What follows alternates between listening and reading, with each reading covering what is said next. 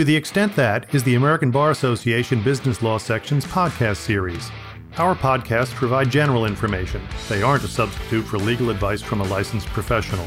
We offer both standalone and serial podcasts on a variety of topics and welcome your feedback and suggestions at ababusinesslaw at americanbar.org. We hope you enjoy your selection.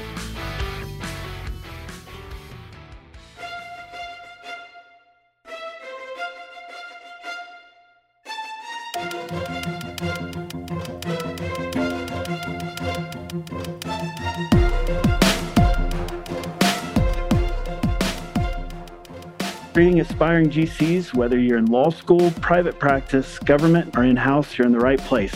My name is David Ham, and I'm the co chair of the in house subcommittee of the ABA Corporate Governance Committee. More importantly, I share your aspiration of one day becoming a general counsel. But like many of you, I'm not sure how to get there. That's where conversations with GCs comes in. The purpose of the podcast is to help aspiring GCs find the practical and actionable advice that they've been looking for. To that end, we'll be having conversations with leading GCs for the purpose of exploring the path that led them to the role of GC, essential skills and characteristics for being a successful GC, current GC hot topics, and practical and actionable advice for aspiring GCs. Before we start the conversation, one quick request. We'd love to hear from you.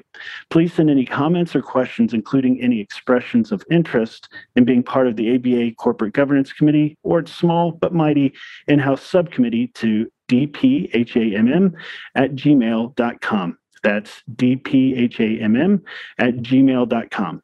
Today, I'm lucky to be joined by Brady Long.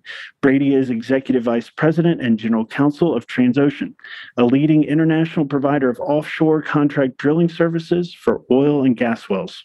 Before joining Transocean in 2015, Brady served as the Vice President and General Counsel at Ensco PLC and at Pride International.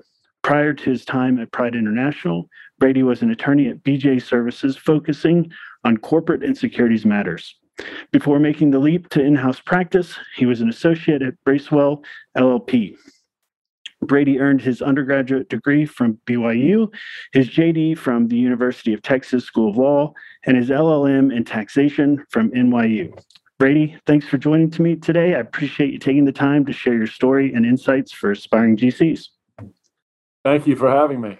So, want to start with the path that led you to the role of GC. And I guess, you know, before we maybe get to law school and private practice, you know, when did you get the inkling that law was something you wanted to do? Was it from kindergarten or kind of later in life? Oh, I'd say it was in college when I was you know, starting to think about what I really wanted to do with my life, right? I knew I liked to research and write, and I liked to uh, you know, do public speaking and I was just drawn uh, toward law because I had an interest in politics um, from you know my my years in high school, and so uh, it just seemed like the natural thing to do to, to, at least evaluate going to law school. I took the LSAT, did well enough, and uh, the rest, I suppose, is just the way, way it unfolded. That's fair enough. And then once you got to law school, I, I don't know if you're like me or you had a more kind of tailored focus. Um, were you just thinking about getting that first clerkship, or did you have the the Brady Long master plan of how I'm going to be a GC one day? Uh, no, there was no master plan. I just kind of, um, you know, fo- followed the the, the uh, curiosities and interests that arose as as um, I chose my classes. I had a hard time narrowing down my interests. I enjoyed just about every class I took. I think the exception was probably civil procedure, right? but uh, most uh, most of the other classes, all the other classes, really, from admiralty to um, you know torts, uh, you know product liability, um, tax. I enjoyed everything, and so you know, trial advocacy, and so um, eventually I started to kind of gravitate toward corporate securities because I just found it fascinating and it put me uh, a lot closer to uh, an area that I was just fascinated with, and that is again kind of the commercial and transactional world. Yeah, fair enough. So you you're kind of tailoring into corporate and securities. Was there a robust uh, offering in in law school in that area, or um, did you have one professor, or one class, and you were hooked? You know, good question. I, I, there was a robust offering, uh, University of Texas, and um, it's probably comparable to what's at in most law schools. Um, you know, there's a lot of great classes out there, and I was just fortunate enough to uh, take them and, and really uh, find them fascinating, interesting. Um, and I just, you know, again, it just kind of developed from there. Got it. So then, so I guess Bracewell, you you were in the corporate and securities um, section as an associate as as when you started out. Is that is that right? Yes. Okay. Corporate and securities, correct. Okay. okay. And then was the practice pretty pretty broad, or did you have a particular focus? You know, it, it was a pretty uh, broad base of experience. You know, lots of M and A, securities offerings, and financings and um, a fair amount of uh, securities law compliance and governance issues.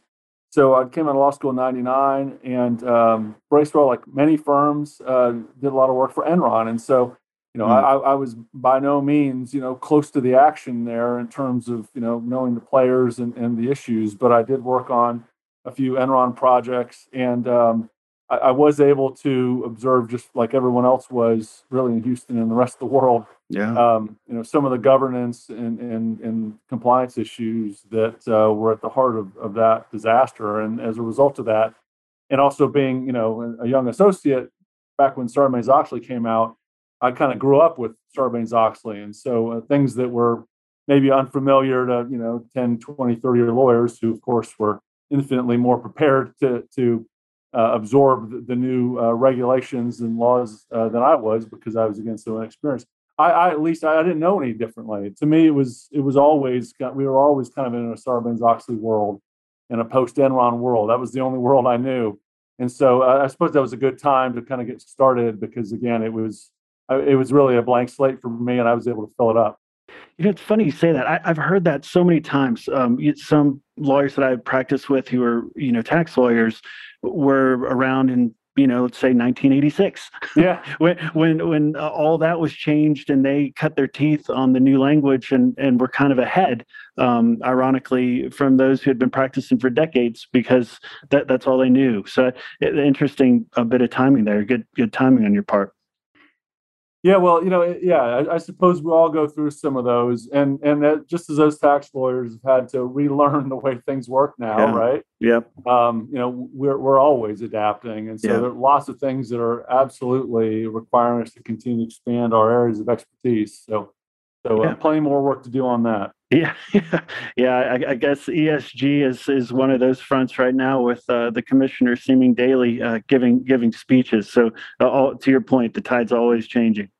Yeah, it's it's interesting, right? I mean, I, am also, you know, I was on the, the kind of the, the, beginning of the, the proxy statement reforms, right? Mm-hmm. I mean, mm-hmm. when I started out in 99, I can remember looking through proxy statements that were maybe, I don't know, 30 pages long. Yeah. And now we're up to 70, 80 pages in a lot of these cases with compensation discussion and analysis. Right and and it won't be long before you know 10ks include not only more esg disclosures but a lot of cybersecurity disclosures. Right. That, that seems to be a, a hot topic and it should be. And so so right it's you know I, I think you know one of the, the main themes of my career and this probably applies to everybody who's listening is that you, you've got to maintain a, a, focus on adapting right? You yeah. can't just get you know comfortable and rest on your laurels. You might have done some great work under you know the prior regime, but it changes so quickly, and so uh, you got to just be very adaptable. Yeah, no, no, that's that's great.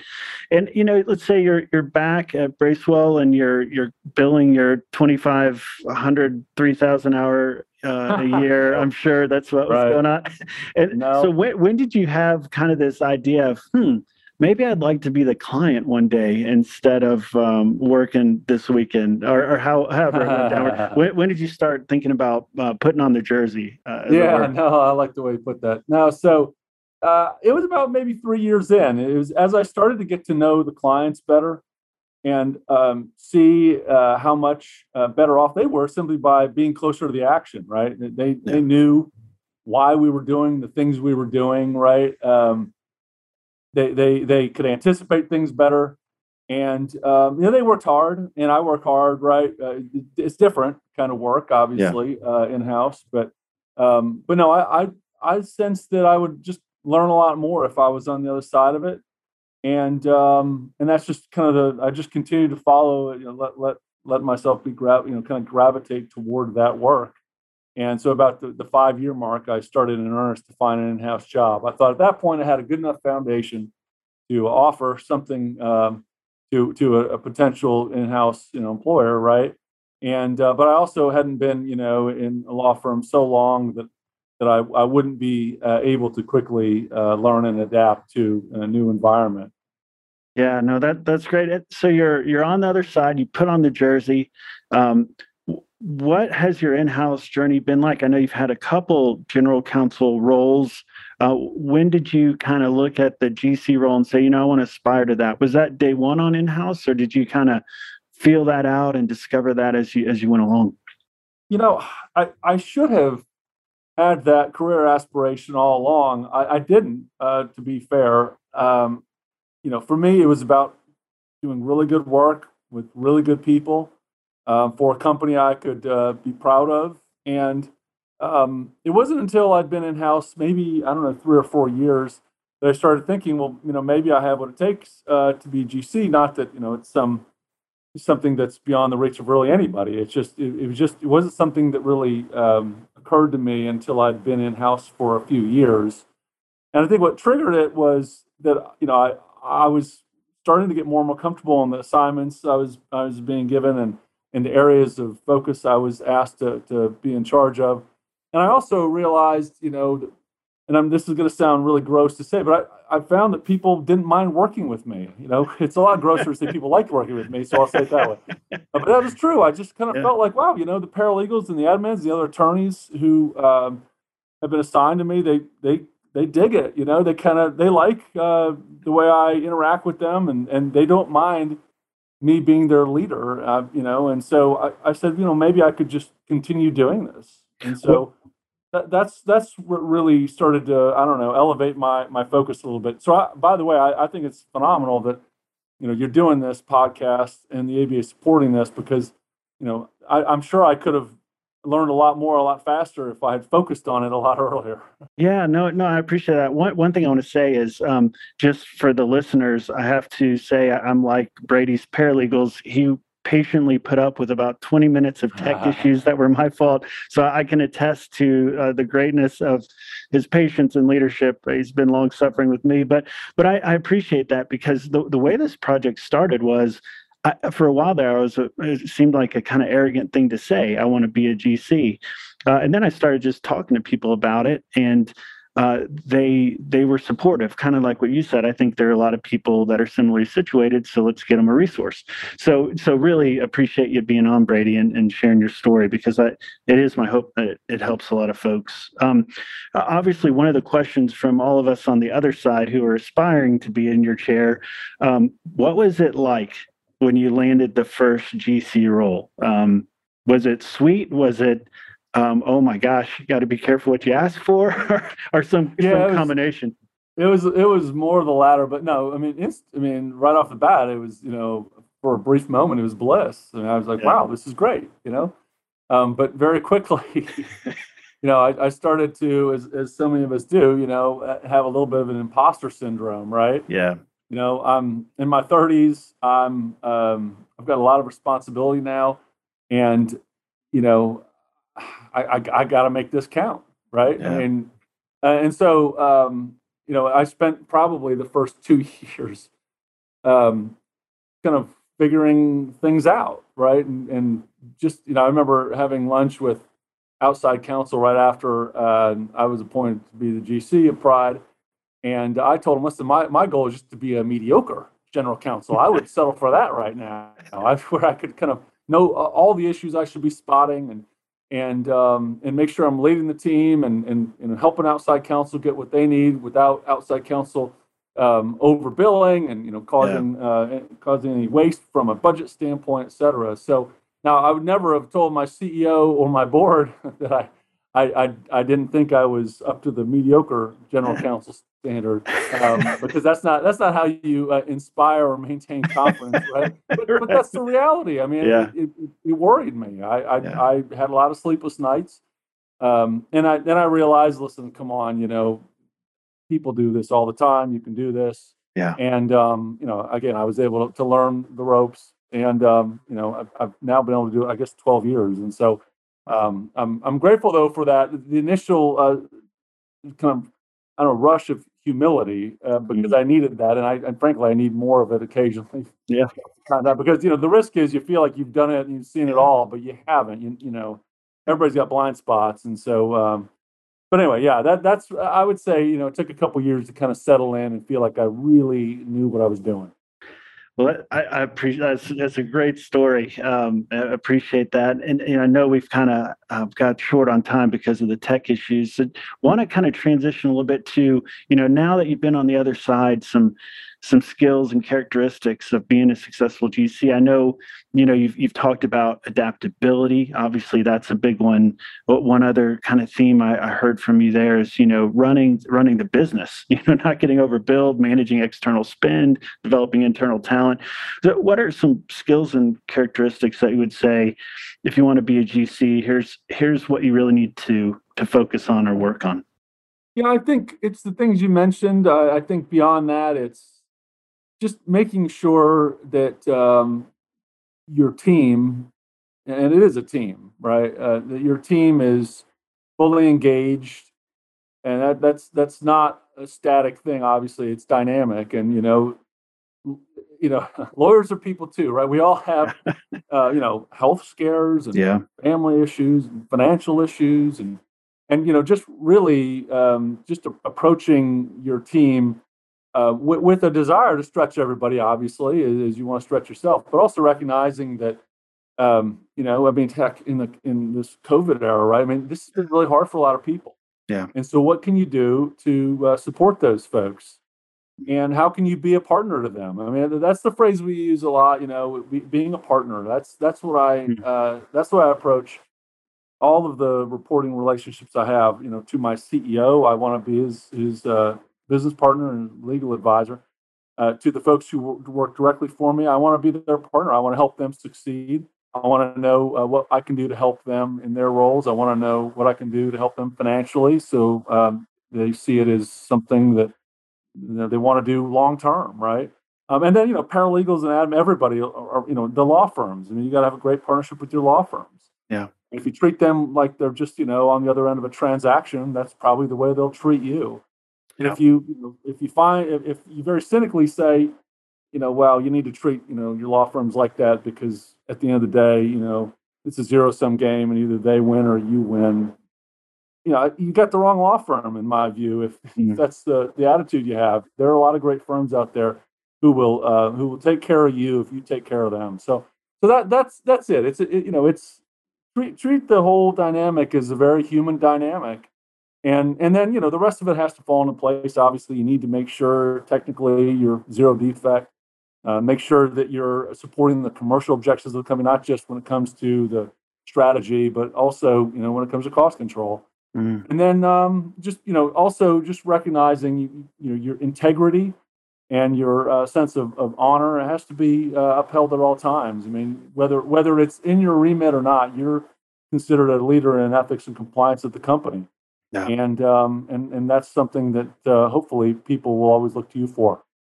Yeah, no, no, that's that's really helpful. I, I, guess one theme I've picked up as I've had these conversations is it seems to me, and it may not be the right way to say it, and, and I do want to get to the tips for aspiring GCs here, here, but just curious in your thoughts because I really appreciate the perspective you just brought. Is it seems as you go up in the in-house world and ultimately to the pinnacle of CLO or GC, it becomes less about law and, and more about all those other intangibles managing people managing spend um, helping you know the achieving of strategic objectives mitigating risk on the legal side. But i, I don't know how how have you seen that equation kind of work out? Is that is that a fair way to say it or would you say it a, a different way? I think it is i think that's fair. I, I think though occasionally um, you know, g- given you know that that so much of, of what a GC does is oversight and um, and leadership, right? That, yeah. that the GC can occasionally become a bit detached from the day to day legal determinations that are being made. Yeah, and so it's it's I think it's important to kind of kind of like um, kind of zoom in and, and then zoom zoom out as you need to to make sure that the, the quality controls there and also to make sure you know you as as a practitioner stay sharp. Yeah. And so, um, you know, at the end of the day, you, you, you might be in a board meeting, right? Um, or your CEO turns to you for some legal advice, and they don't want you to have to call every time anyway, have to call somebody. Right. They, they want you to you know, answer the question, especially at a board meeting. You know, I mean, uh, you know, boards, of course, exercising their oversight function, they're looking for any potential issues. And if they've got a GC who is just an empty conduit, right? Yeah. outside counsel or to his or her team, I think the board, you know, says well, we've got kind of a phony here. Yes, yeah. GC doesn't really know what they're doing, right? And so, Yeah. so you know, but, but obviously you can't be, uh, you know, the master of all these areas of law. And no one should even try to be because you can't be. So, um, so you know, it's okay to say I don't know, but but you know what you want to do is make sure you uh, stay you know tethered to, to some extent to uh, you know the foundation of why you're there, and that is to, to provide zero defect legal advice. Mm, yeah, no, that's good. And switching to kind of the tips, I, I appreciated what you said. You know, um, saying, "Hey, if there was something maybe like this podcast when I was first in the in-house world, maybe I would have thought about it earlier and and started working towards it." What What are some tips, um, having been a general counsel for as long as you have and have made the journey, to to folks like me who are aspiring to get there? So um, that's a great question. I, I think the the thing I wish I'd known earlier was uh, how important your your network is. And you know, Mm. so when you're in the law firm or when you're even in law school, you hear, "Oh, you got a network." You know, the way I always heard that was, "Well, yeah, you got a network, so you can you know become a partner at a law firm and and you know make a ton of money and you know have clients and all that stuff." And and, and again, I, I never really thought, well, how valuable is the network when you go in house? And it's incredibly valuable. Mhm. And so, for instance, you know, I've got a team of 25 professionals at Transocean in house, and half of them have worked for me at other companies. Hmm. In fact, one of them, uh, one of the finest lawyers I've ever worked with, he was the general counsel of a company for whom I, I did some legal work when I was an associate. He was Hmm. general counsel, I was an associate. I got to know him. I respected him. I didn't get to know him that well because, because obviously I was a young associate, but but he's somebody I stayed in touch with and Mhm. had a lot of respect for. And so, you know, he retires GC of one company and, and he said, you know, I'm I'm still available and ready to get back into the game. And he said, Hey, you have any interest? Said, absolutely. And so a, a relationship that started, you know, 10 years prior to that, that I never would have thought would play out that way, played out in, in that unexpected but wonderful way. And so he's worked for me now for, I don't know, 10 or 11 years. And, uh, and so, you know, just building that network, outside counsel, knowing who to call, uh, knowing again, you know, the, the, the firms that will treat you fairly and honestly and, and not just treat it as a transaction. That's something you can do in law school, ideally. But, you know, Mm. obviously, you know, a lot of us are just kind of thinking about these issues as young attorneys. right. And so, yeah, thinking about it as a first year or second year, think about, you know, being polite and respectful and biting your tongue when somebody deserves to, you know, to hear, you know, to hear, hear, hear it all from, from you, right? Just, Yeah. just be polite. You know, you know, we had a partner at Bracewell who famously always said, you know, just be nice. It don't cost nothing.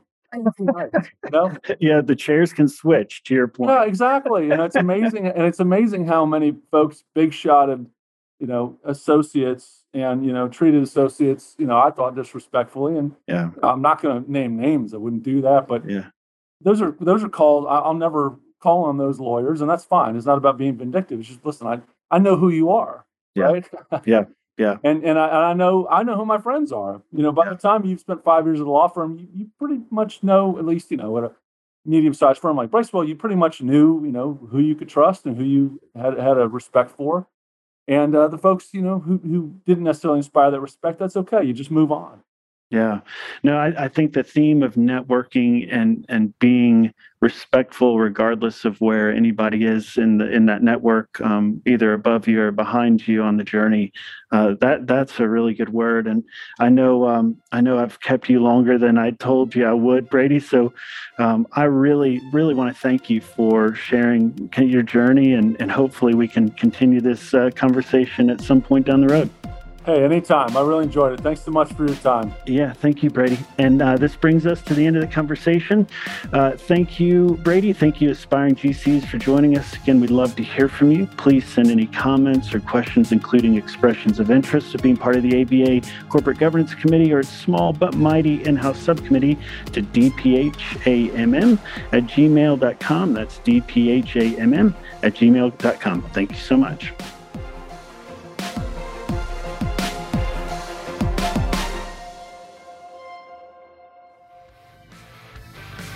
Thank you for listening to the ABA Business Law Section's podcast series to the extent that the section offers a robust collection of content.